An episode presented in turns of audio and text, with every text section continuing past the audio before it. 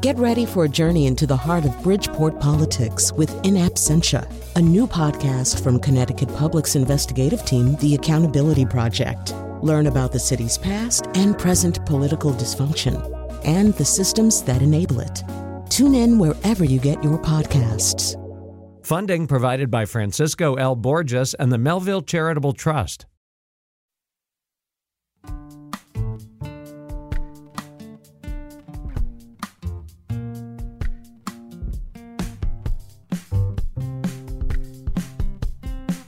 This is Where We Live on Connecticut Public Radio. I'm Lucy Nalpathanchel.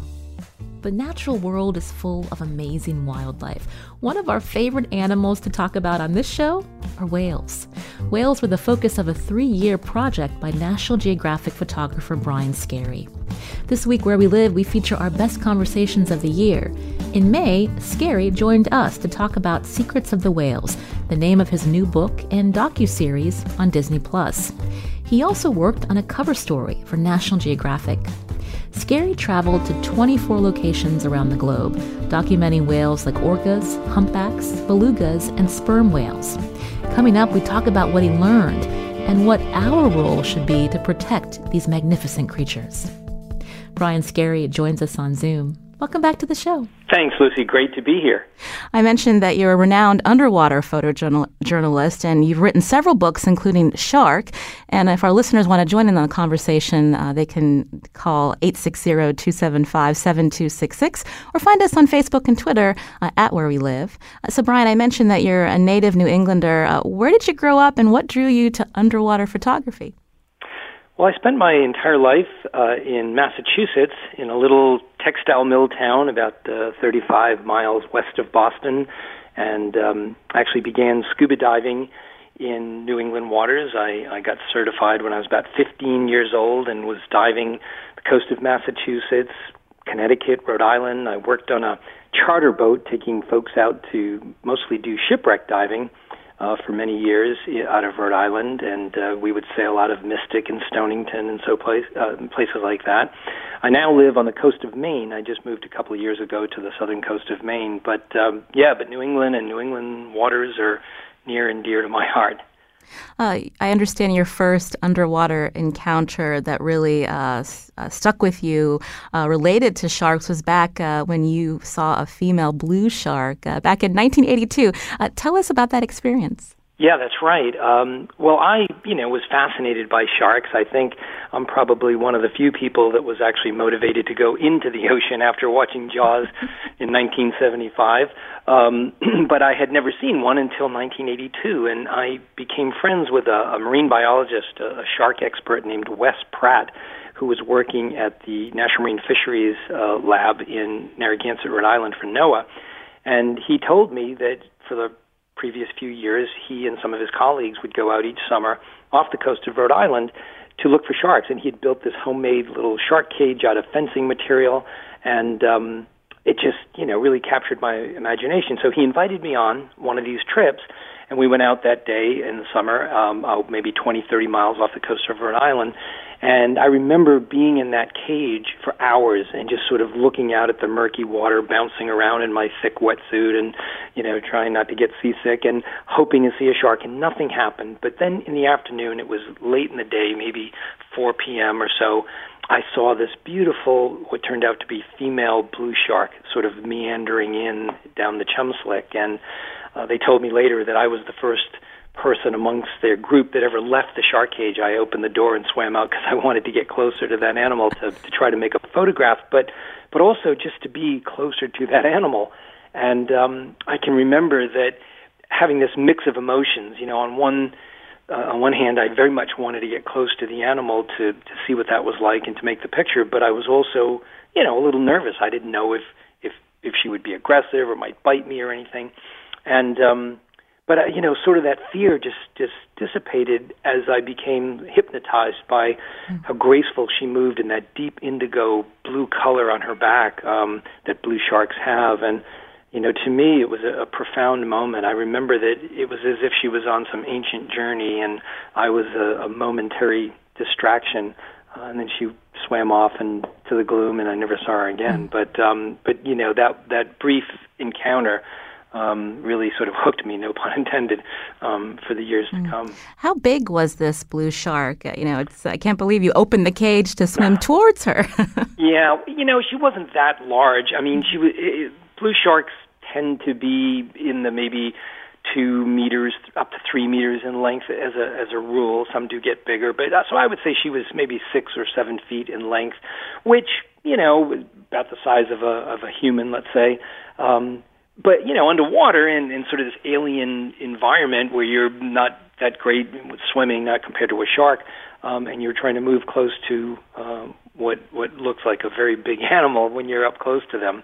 So it was a little intimidating, but you know, I I think I've, I've often said this that I think you know humans and maybe all animals have this sort of this little voice inside that lets us know, or we we can pick up on the vibes of animals, and um, you know walk into a neighbor's yard one day and you see their dog and it's wagging its tail and you get a good vibe another day you know not to to bother that dog. And i think it's the same with sharks or maybe other animals where you just sort of have a vibe that you think it's okay. Uh, maybe that's a little um uh, not true all the time, but I, I think for me anyway, that was the case here. I just didn't feel threatened by that that blue shark. Hmm. You referenced uh, the movie Jaws. Uh, you know, since that movie came out, um, uh, many people point to that as a, a disservice to mm. sharks because of the perceptions of them uh, being so dangerous and, and fearsome. Yeah, well, it, it's true, and I think that you know it would be hard to argue against that that premise that it did a lot of harm and made um, sharks the villains, and you know they were eradicated after that, and still are being eradicated today. And um, it, it did no no great um, help to to sharks. You know, I, on the other hand, I mean, I do respect the film. The book by Peter Benchley was a was to me a, a, a fun novel to read um, as an old-fashioned yarn about the ocean, uh, like Moby Dick or something. I, I, I sort of respected. I loved the direction, the acting, and so forth of the movie, and I became friends with Peter Benchley, who wrote the book and and and the screenplay. Um, later in his life, I spent a month diving with Benchley in Cuba. You know, and and he became ultimately a great shark conservationist. He spent most of the rest of his life. He died a few years ago, but working on shark conservation issues, he often said that knowing what he knew later in life, he could have never written Jaws. Um, but there's no doubt that it, it did mm. a lot of harm, and I think you know we're still feeling that. It's it's almost impossible to have a discussion about sharks or any sort of um, debate about sharks without bringing up the jaws. You know, it still resonates today, uh, all these years later. Mm. Uh, it's one thing to swim alongside them, to have uh, the courage to do so, but then to take pictures of them and to do it well. How do you do it, Brian? And what are the challenges taking pictures underwater? Well, it's really a, a great question, Lucy. I think, you know, um, although wildlife photography in all genres has sort of commonality. There, you know, you have to be very patient. You have to know as much as you can about the behaviors of these animals and so forth. Uh, working underwater is quite different in the sense that, uh, in general, your your cameras have to go inside underwater housings. So you can't change film or, or media cards. You can't change lenses. Whatever you jump in the water with is what you're relegated to using. So if you're taking pictures of little macro creatures and a whale swims by, you, know, the best you could do maybe is get a picture of its eye. Um, so you can't you, you don't have the flexibility or the freedom. Uh, you, you also have to get very close to your subjects, even in, in the clo- clearest of water, um, which is never that clear. But even if you had a hundred foot visibility, there's all the, the properties of, of light underwater. There's refraction and reflection and scatter. So we can't use a telephoto lens, for example. You know, my terrestrial counterparts can sit in a, a camouflaged blind somewhere and use a 600 millimeter lens and wait for weeks, perhaps, for an elusive animal to, to wander past. But we underwater photographers have to get in the water within an hour, maybe as long as the air supply on our back will last. We have to get up close within a, a meter or two of our subjects and make these pictures. So it really is quite different. And um, you have to sort of be aware of all of those things and, and then compose the image and think about light and oftentimes we're using a little bit of flash to bring back color and detail because the ocean acts like a giant filter. It, it, it removes all the warm colors, the reds and the yellows, even just a, a few feet underwater. So um, there, there is a lot more to underwater photography, and it's really ultimately up to the animal. You know, if if um, it, it's a testament to the animals that allow us into their worlds where we can get close and make those images. Uh, on the phone with me again, Brian Skerry, renowned underwater photojournalist and author of several books, including Shark. He's one of the panelists for this weekend's Connecticut Forum on May 11th. Uh, more information uh, on our website, wnpr.org. Uh, we're previewing a little bit of that conversation today here on uh, Where We Live. Uh, Brian, I mentioned you've been photographing for more than three decades. any advances in the gear you're using that help you stay in the water longer to get close to these magnificent uh, creatures? Absolutely. Um, you know, I, I actually started diving in 1977, and um, I sort of became inspired to be a photographer. Maybe a year or two later, I remember attending a, a dive show called the Boston Sea Rover Show, which still goes on today in in the spring. And uh, as a teenager, being in that dark audience and, and seeing photographers and filmmakers present their work, and I often describe it as having an epiphany where I decided that that was how I wanted to explore the ocean with a camera. But back then, you know, cameras were relatively primitive. My first camera was something called a Nikonos camera. It was a Nikonos 2, which was one of the early models that Nikon had made of this amphibious camera, and it was, you know, very small. It fit in your hands, a, a relatively small camera, and it, you could take it underwater, but it was one roll of film that went inside this little camera, and you had a, two or three lenses that you had the potential to use for it. Um, today, you know, things, although it's not magnitudes different, but I'm using the, the sort of state of the art DSLRs, digital um, single lens reflex cameras. Um, I'm still a Nikon shooter, so I'm shooting with the top end Nikon cameras. I'm putting them in these very well made, you know, housings that are cast and machined so that you can access all the buttons and dials and so forth.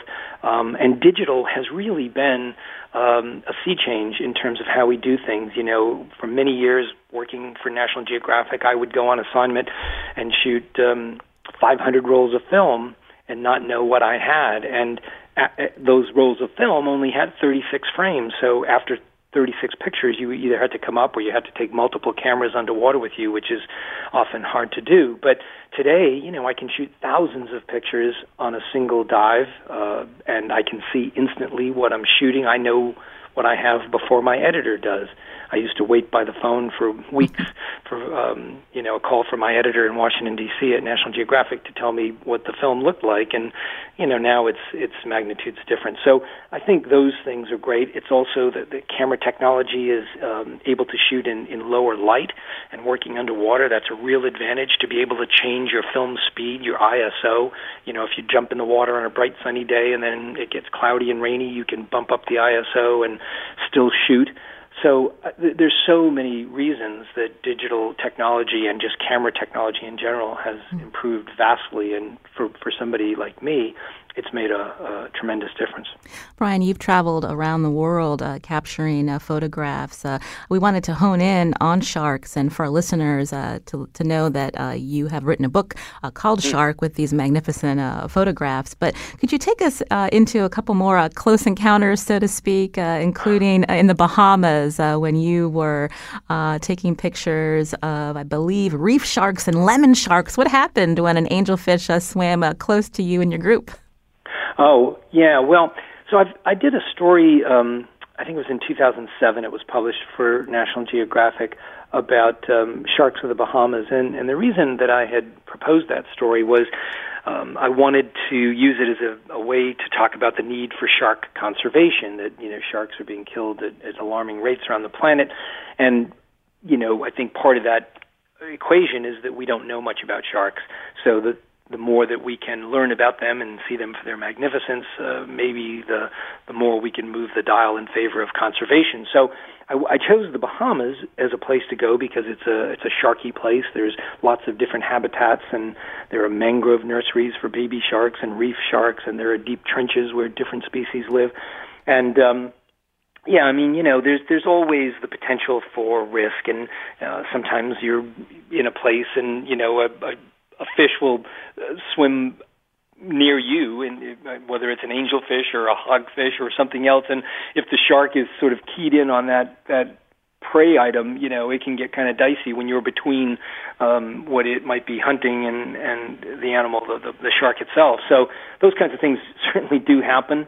Um, and and it can get a little intense for a few moments. But I, you know, I have to say that honestly, I've met, I've made many hundreds, if not thousands, of dives with sharks throughout my life, and um, there's a, a handful of those sort of uh, dicey moments, and and and far more um, great moments that outweigh the the bad or the the, the scary ones.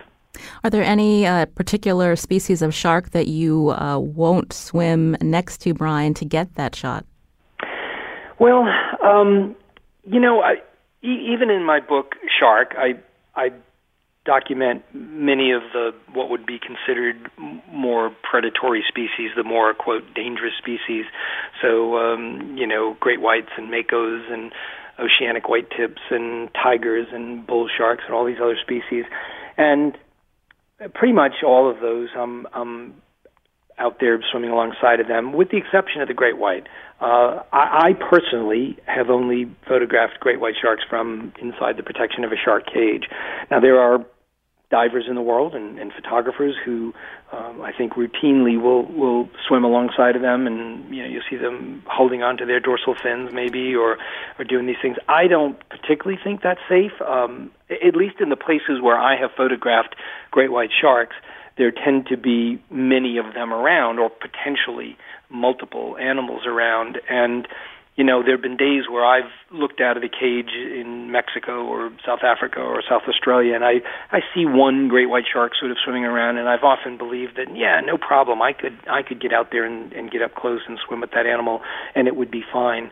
And it, but it's not that animal that I'm necessarily so worried about. It's it's being ambushed by another one from below, and um, I've seen that kind of thing happen. Not with a human or anything, but you know, there have been days where I was watching a, a shark uh, sort of lazily meander around outside the cage, and uh, for hours. And you know, just when you're sort of lulled into that false sense of security, another one comes rocketing up to grab a, a tuna bait or something that's that's hanging on a on a line off the back of the boat. So, I think you know, all of this is is not without risk.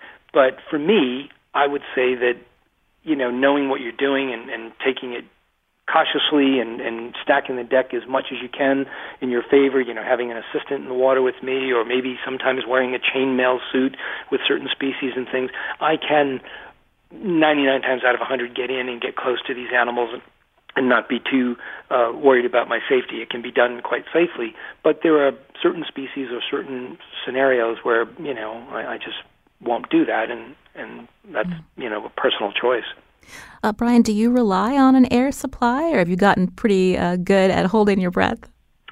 Well, I, I do both actually. Um, you know, for example, right now I'm I'm two years, two and a half years into a big whale project that I'm doing for National Geographic. So I've been traveling around the world in various locations, photographing multiple species of whales, and almost all of that work is free diving. It's it's breath hold diving. So um, I'm you know practicing those techniques and and holding my breath and swimming down you know into the water and trying to get close to whales and dolphins and so forth with sharks, um, it's mostly with scuba. Uh, I've I've used um, everything from closed circuit rebreathers, although I don't do a lot of that, to um, to free diving with sharks. And I think it just depends on the on the situation. I've got friends who sort of led me into the notion of, of snorkeling and free diving with sharks a, number of years ago, and um, particularly with certain species like mako sharks that were a little bit more skittish, that were a little bit more difficult to, to keep around the boat, and the notion of,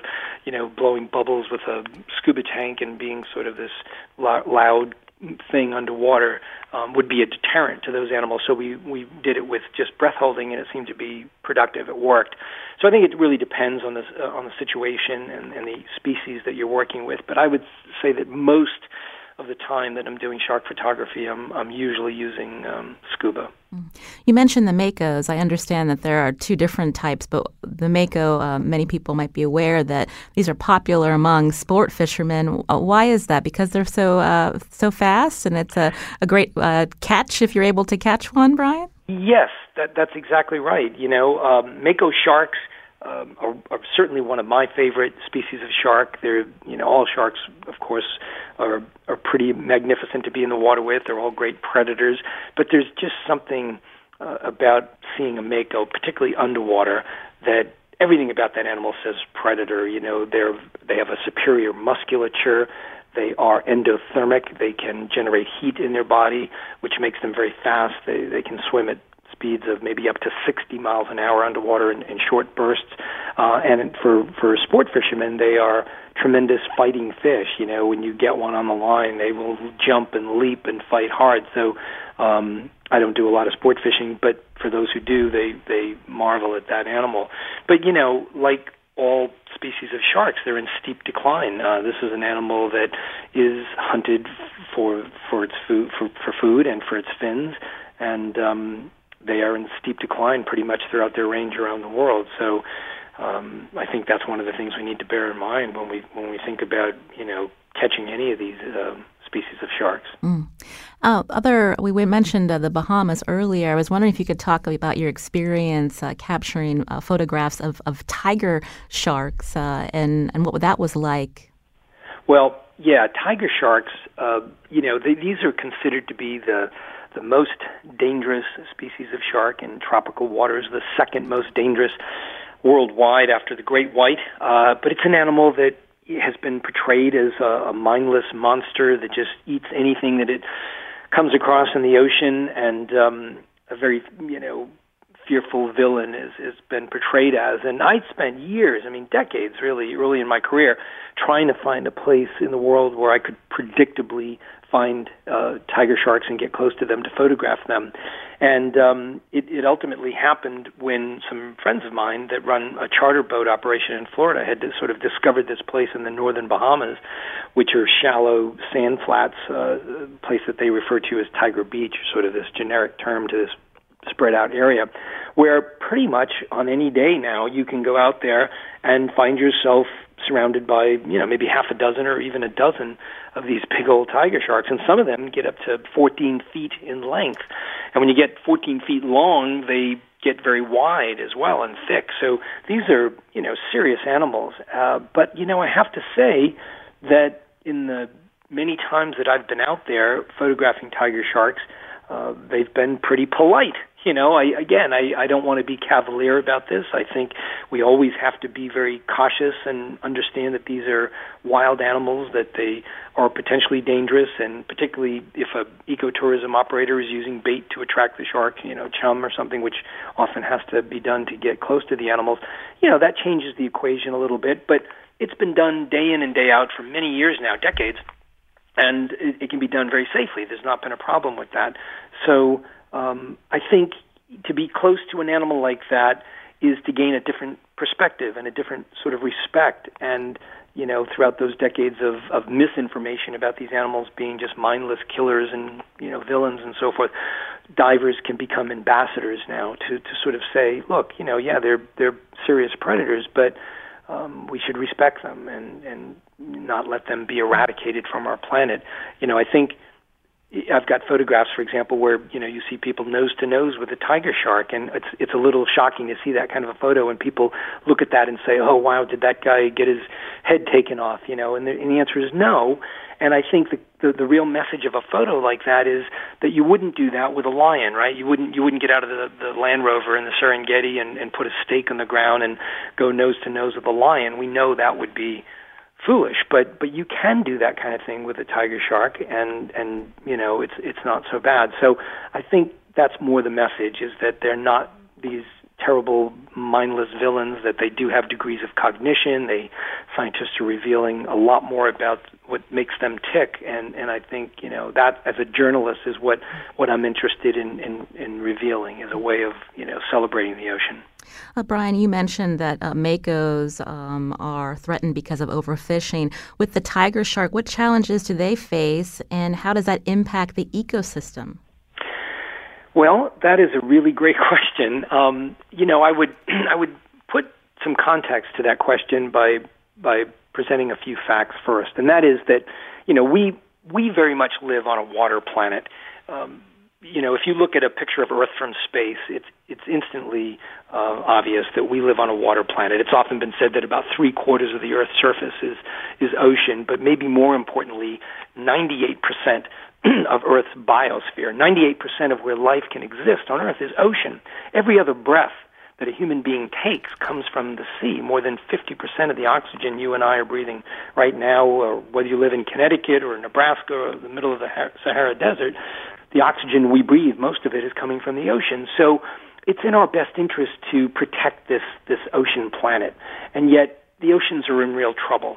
Uh, you know, we've lost 90% of the big fish in the ocean in the last 60 years because we've taken them all. 50% of the world's coral reefs are gone.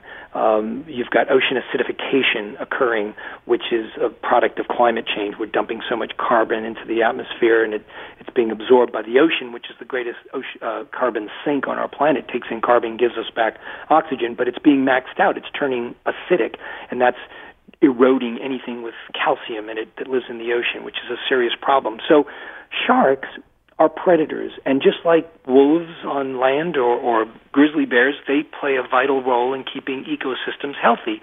And yet, every year, right now on planet Earth, we are killing in excess of 100 million sharks, mostly for their fins, for shark fin soup.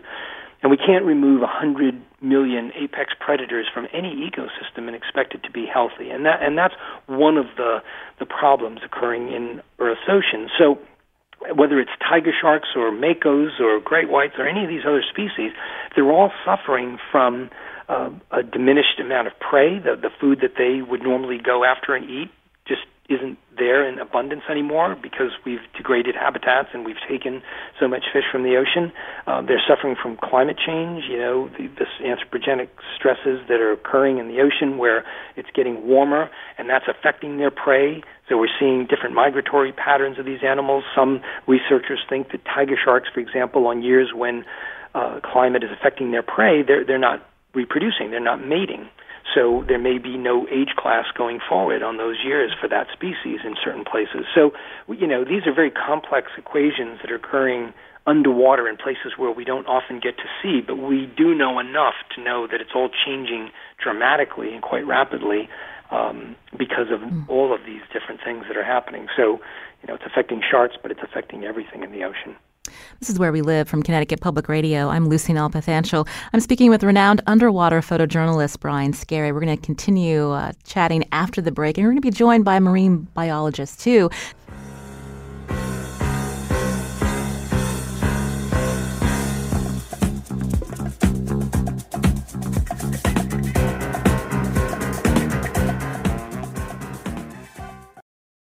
This is Where We Live. I'm Lucy Nalpathanchel. Photojournalist Brian Skerry is my guest today. He specializes in marine wildlife and underwater environments. His work for National Geographic over the last two decades has led him around the world capturing amazing photographs.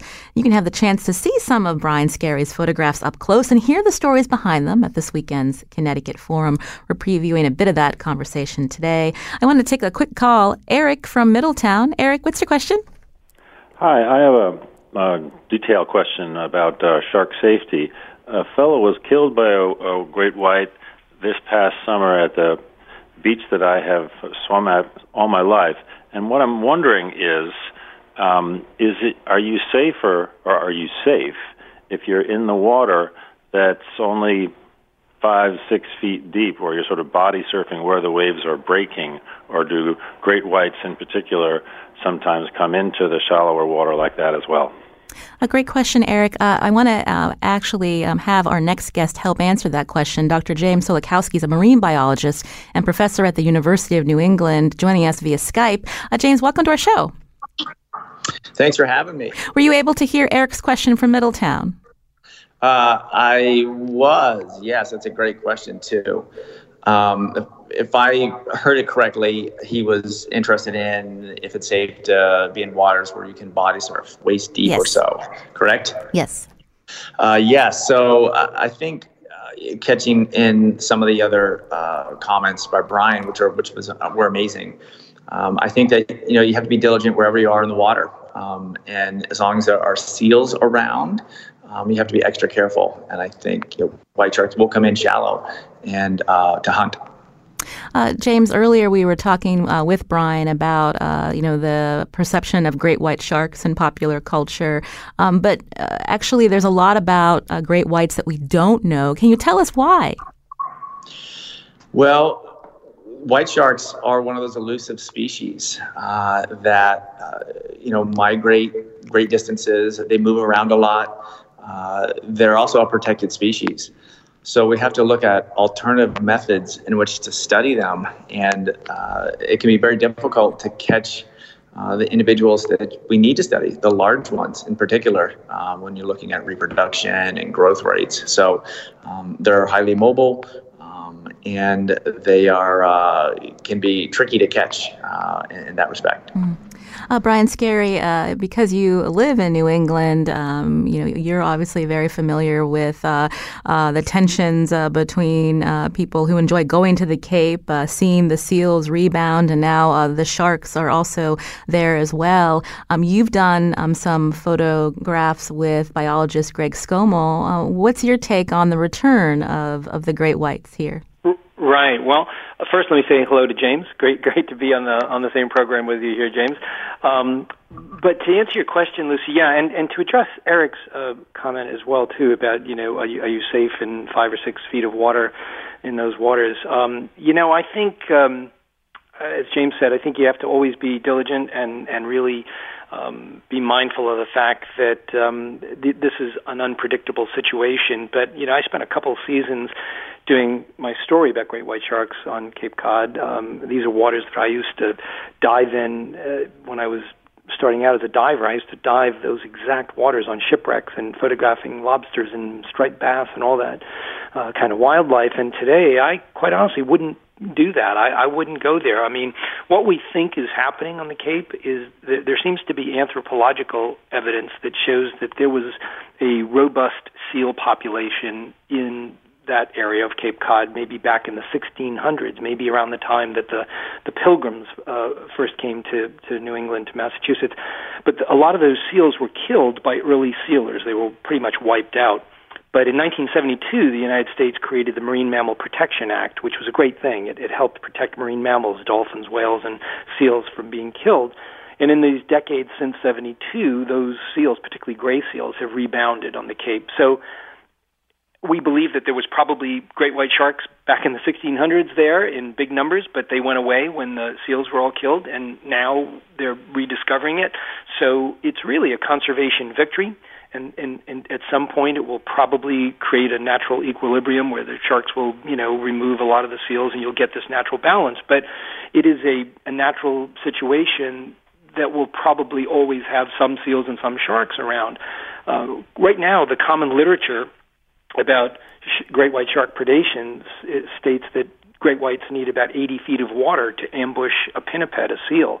But what we were seeing on, on Cape Cod is that they're hunting in a very different manner. They're hunting in less than 10 feet of water quite often because that's where the seals are hanging out. So, um, you know, I think we have to be very mindful of that. And, and there are organizations out there that you know can offer some tips on safety and, and things to to make yourself uh, safer. But at the end of the day, this is a, a, a dynamic situation that's evolving. Uh, quite rapidly, really. And I think you know anything that we used to do a decade ago in those waters may not be um, may not be applicable today. Uh, James Sulikowski, again, marine biologist and professor at the University of New England, is also with us.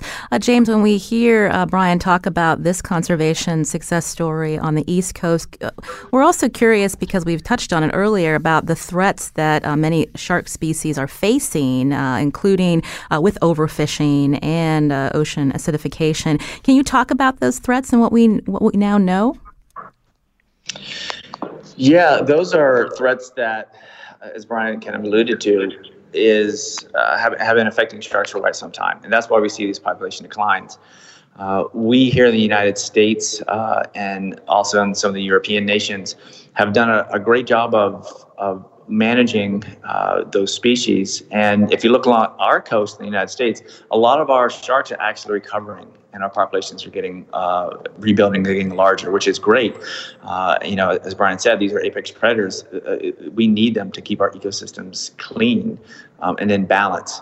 Uh, it's other areas of the world um, where the management isn't tight or there's no management at all.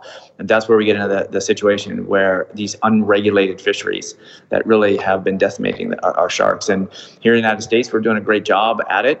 Um, and so that's we can kind of focus on that and kind of bridge our ability to, to help um, these other nations uh, do a better job at, at their management purposes. That's a, that's step number one.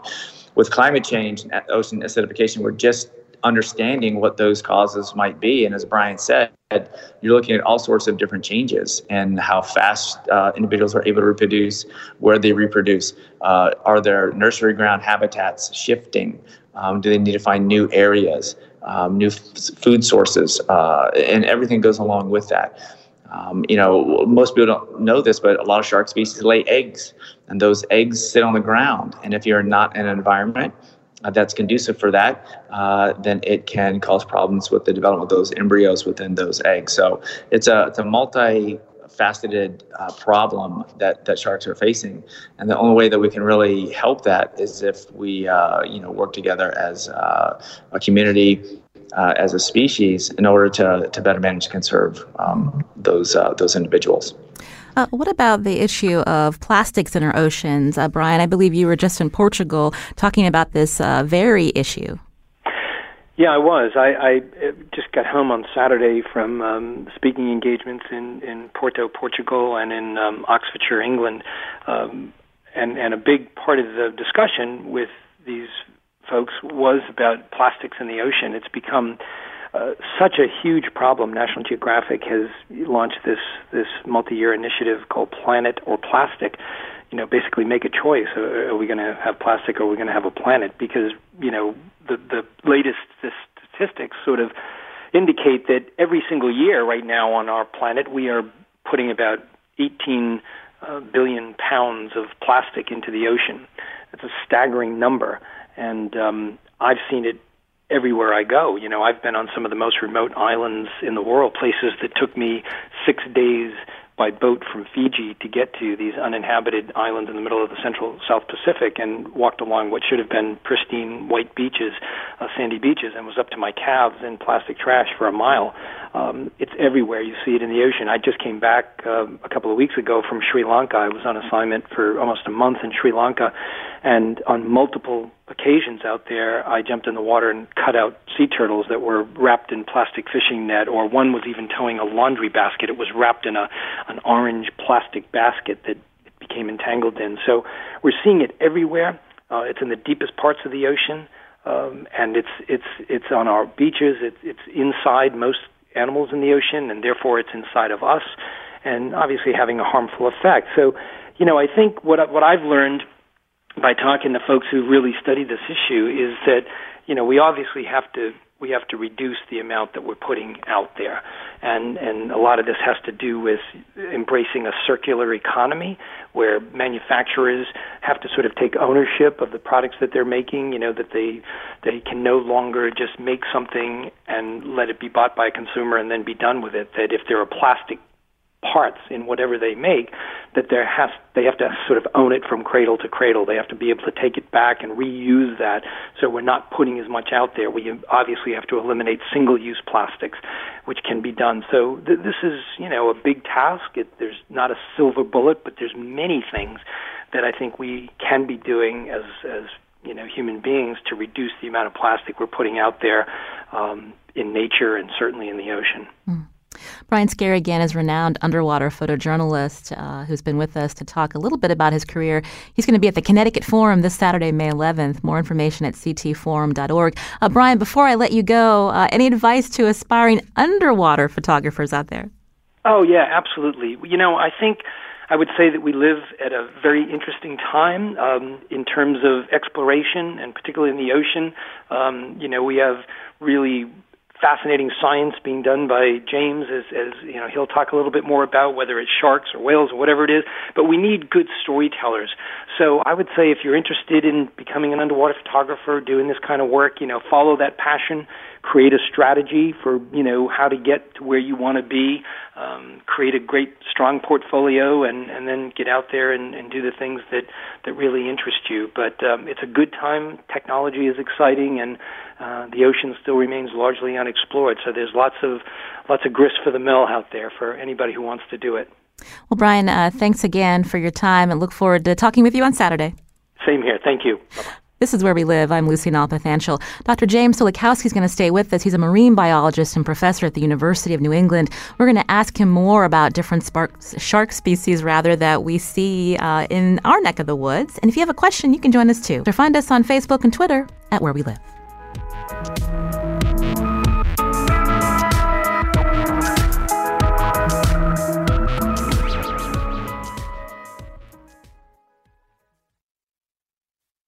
This is Where We Live. I'm Lucy Nalpathanchel. Uh, uh, today we've been learning more about uh, underwater photography with Brian Skerry, but also about uh, the very many different shark species out there.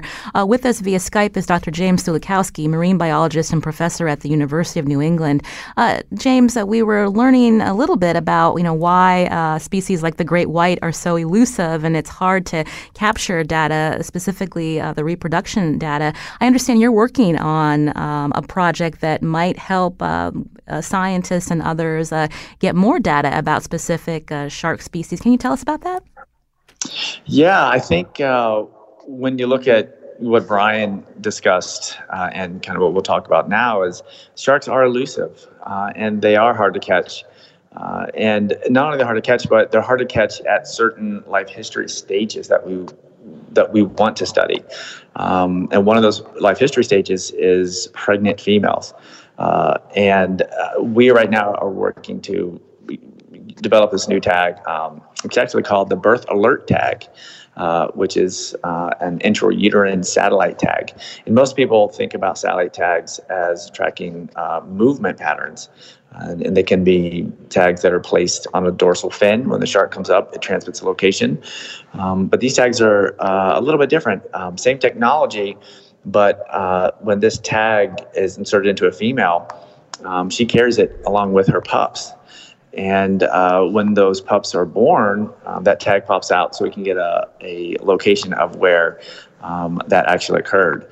And that's really important because where these areas uh, are located, uh, we refer to them as nursery grounds. So just like we might drop our children off at a, as a, a daycare or nursery, uh, where they're they're protected and and you know cared for, these nursery grounds sort of provide that same habitat for for baby sharks. And knowing where they are and, and the timing uh, of these uh, birth events helps us to protect these areas a little bit better. Mm. And so we get to link some really cool uh, methodologies together. So we perform an ultrasound on sharks. Uh, we also place a fin mount tag on the mother so we can track her movements as well. And so we hope that uh, this will provide this sort of holy grail of shark research um, for these mobile species such as white sharks and tiger sharks and porbeagle sharks and whatnot. And where exactly are you tagging these specific sharks? So uh, this is in this is a great question. We're in collaborating right now with uh, the University of Miami and my colleague Dr. Neil Hammerschlag. Uh, and we are working on an area that Brian described, uh, Tiger Beach um, in the Bahamas. I mean, it's a, a, known area that, that Neil has been studying for quite some time, and we've been uh, researching tiger shark reproduction there. And uh, they provide a really great model to, to really see uh, how this tag will work, what modifications we need to make for the tag uh, in order to, to use it across a wide range of different um, shark species. Are there any concerns uh, how these devices uh, that you will be uh, putting into female sharks, how they might impact pups? Yeah, that's a great question. So this tag has been development for uh, over two years with all those concerns in mind. So the size and the shape of the tag.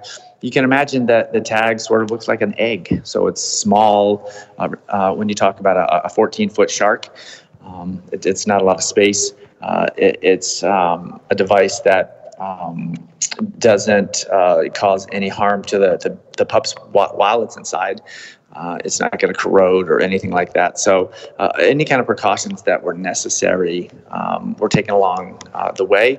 And it's also something that we've worked uh, through all the necessary protocols at different universities as well, as far as uh, the animal care and use uh, of, of and keeping all those sorts of things in mind. Mm. I mentioned that you're a professor at the University of New England. Again, great whites get a lot of attention up here, but if you could tell us a little bit more about maybe some other types of sharks that we would uh, possibly are in our waters and why they're here, James? Yeah, that's a great question. Most people, uh, if you were to talk to them, only think that we have white sharks, but we actually have uh, eight different species here in New England that are close to shore uh, that you might interact with. And um, some of the iconic ones are the mako sharks. I think everybody can recognize that. We also have blue sharks, uh, sand tiger sharks, uh, porbeagle sharks, um, spiny dogfish. Uh, we have basking sharks and, of course, uh, white sharks, and we have thresher sharks. So we have quite the array of individuals that are are close to shore. We're talking, you know, somewhere within, you know, five to ten miles. Uh, once you get farther offshore into the Gulf Stream, then it's a whole other can of worms, and you get all the tropical species that kind of move up. So it's a pretty dynamic place. Mm. We were hoping to speak with a researcher about lost sharks, but if you could tell us uh, what you know as a marine biologist of those particular sharks. Yeah, the one thing that I think Brian uh, alluded to is, you know, our understanding in general of sharks is very limited, uh, and there are, uh, if you were to look across the spectrum, um, what we do know uh, is constantly changing because of climate change uh, and, and habitat destruction and overfishing. So we're constantly relearning what we know about sharks. So when you talk about lost sharks, uh, things that may live in the deep that we are just now being discovered, uh, it, um, it, becomes even more challenging. And to be honest with you, we've got sharks that are five to 10 miles offshore here in New England that we know very little about. Uh, one's the porbeagle, um, which we've sort of nicknamed the phantom shark because uh, we uh, it's so hard and cryptic to find and, and to get a good understanding about its biology. Mm. James, we can't let the hour go without mentioning that UN report on biodiversity that just came out and uh, 1 million species of plants and animals in danger of extinction. Uh, as a marine biologist, uh, um, some uh, uh, last words for our listeners about some things that they should be thinking about that uh, could help reverse this, this terrible trend. Yeah, that's a that's a great question, and I think what we have to understand as people and as human beings that live on the planet is that uh, our everyday use of plastics and and, and other things uh, really have a, a long lasting impact, and we need to really think about staying green, uh, as well as um, looking at ways in which we can look to integrate with the ecosystem um, and work better to allow uh, you know entities to, to enjoy the water like tourists and commercial fishing and recreational fishing to go on but yet let those individuals those animals uh, strike a balance between uh, what we want to do and, and how they need to live mm. Dr. James uh, Sulikowski, again, uh, is a marine biologist, professor at the University of New England, joining us today via Skype. Thanks so much for your time. Thank you for having me.